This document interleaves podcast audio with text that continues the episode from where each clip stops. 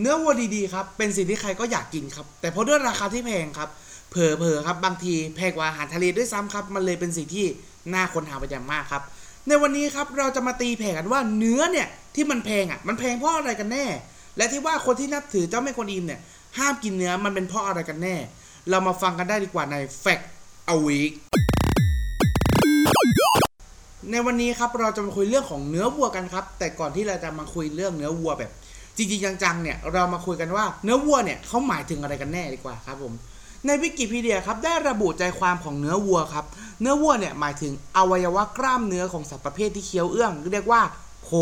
หรือวัวครับ ซึ่งไม่รวมถึงหนังเขากีบ และเครื่องในของสัตว์ชนิดนั้นๆด้วย โดยเนื้อโคเนี่ยเขาเป็นประเภทกล้ามเนื้อลายครับหรือ strain muscle ครับมีลักษณะเป็นเส้นใยยาวหรือว่าใยกล้ามเนื้อครับซึ่งเขาเนี่ยจะโตกว่าเซลล์ของเนื้อหมูนั่นเอง และยังระบุในนั้นอีกว่าในความเชื่อของศาสนา เช่น ศาสนาอินดู หรือศาสนาพุทธในการพายานครับ การรับประทานเนื้อวัวครับ ถือว่าผิดหลักศาสนาสำหรับฮินดูครับ มันไม่ใช่เรื่องแปลกเลยครับ เพราะว่าเขานับถือวัวเนี่ยเป็นพาหนะของพระศิวะครับผม ส่วนเรื่องของการที่ทำไมเนี่ย คนที่นับถือเจ้าแม่กวนอิมครับเขาต้องห้ามกินเนื้อวัวครับ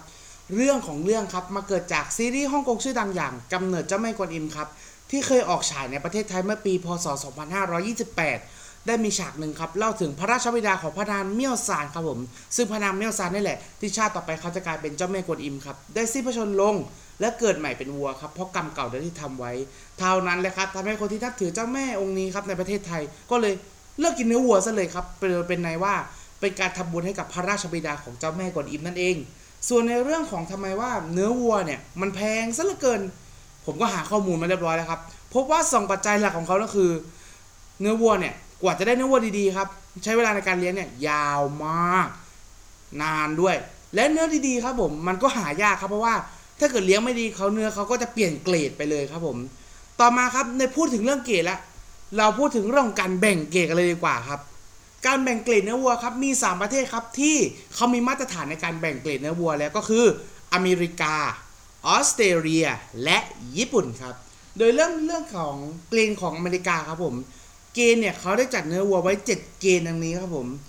USDA Prime ครับหรือเนื้อชั้นดีเยี่ยม ก็คือจะได้รับการนิยมมากที่สุดเนี่ย ก็คือเขาจะมีมันแทรกเยอะมาก ต่อมาครับผมเป็น USDA Choice ครับหรือชั้นดีรองลงมา ก็คือมักจะทำใช้เป็นเนื้ออบและก็สเต็ก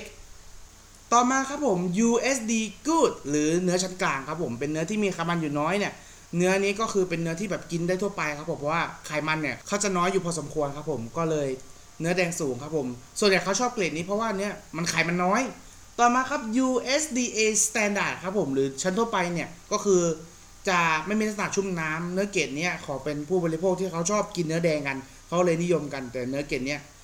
ขายในท้องตลาดเนี่ยน้อยมาก หรือว่าแทบจะไม่ค่อยมีเลยครับ ก็เลยหายาก Standard ต่อมาครับ USDA Commercial ครับ หรือชั้นตลาดครับ อันนี้จะเจอ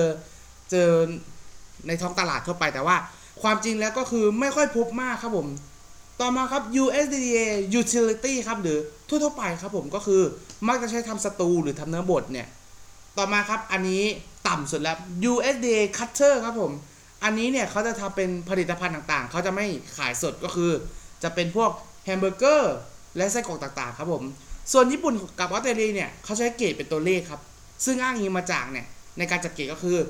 อ้างอิงจากอายุของสัตว์ที่ยิ่งนานยิ่งอร่อย ไขมันแทรกพวก marbling ยิ่งเยอะยิ่งดี ความแน่นของเนื้อครับ สีของเนื้อและอัตราส่วนต่างๆเนี่ย เมื่อนำมาคำนวณแล้วเนี่ยมันจะได้เกรดประมาณนี้ครับผม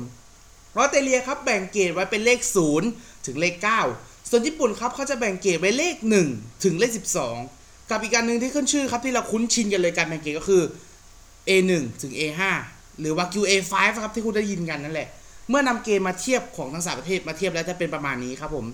เกรดศูนย์และเกรดหนึ่งของออสเตรเลียครับและเกรด A1 ของญี่ปุ่นเนี่ยถูกจัดในเกรดของ USDA Select ของอเมริกาครับต่อมาครับเกรด 2 เกรด 3 ของออสเตรเลีย และเกรด A2 A3 ของญี่ปุ่นครับถูกจัดอยู่ในเกรด USDA Choice ของอเมริกา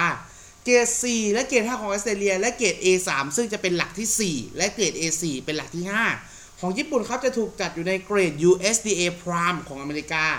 ต่อมาครับเกรด 6 เกรด 7 ครับผมของออสเตรเลียเนี่ยจะถูกจัดอยู่ในเกรด A4 ของญี่ปุ่น และเกรด 8 เกรดข้าวครับของออสเตรเลียจะถูกจัดอยู่ในเกรด A5 ของญี่ปุ่น ผมติดนะ ผมชอบเรียก A5 มากกว่า A5 มันดูแบบมันดูพรีเมียมดีอะ อันนี้ถือว่าเป็นรสนิยมเสียงตัวนิดนึงแล้วกัน ส่วนที่เหลือของญี่ปุ่นนะครับนั่นคือเกรด 10 ถึงเกรด 12 เนี่ย ก็จัดในเกรด A5 เช่นเดียวกันเอาละครับ วันนี้มาสั้นๆ แต่ว่าได้ใจความไปเต็มที่เลยครับ ก็คุณนะครับทุกท่านนะครับที่ติดตามฟังนะครับผมแฟกอวีมาโดยตลอดนะสำหรับวันนี้ครับผมทีชันนะครับเจอแฟกอวีได้กันใหม่นะครับ ทุกวันจันทร์6โมงเย็นนะครับผมทาง Spotify สำหรับวันนี้ผมลาไปก่อน สวัสดีครับ ติดตามฟีดพอดได้ทาง b i t l y f e e d p o d และ Facebook Fanpage f e e d p o d ติดต่อโฆษณาได้ทาง f e e d p o d 2 0 1 9 gmail.com ขอบพระคุณทุกท่านที่ติดตามฟังฟีดพอด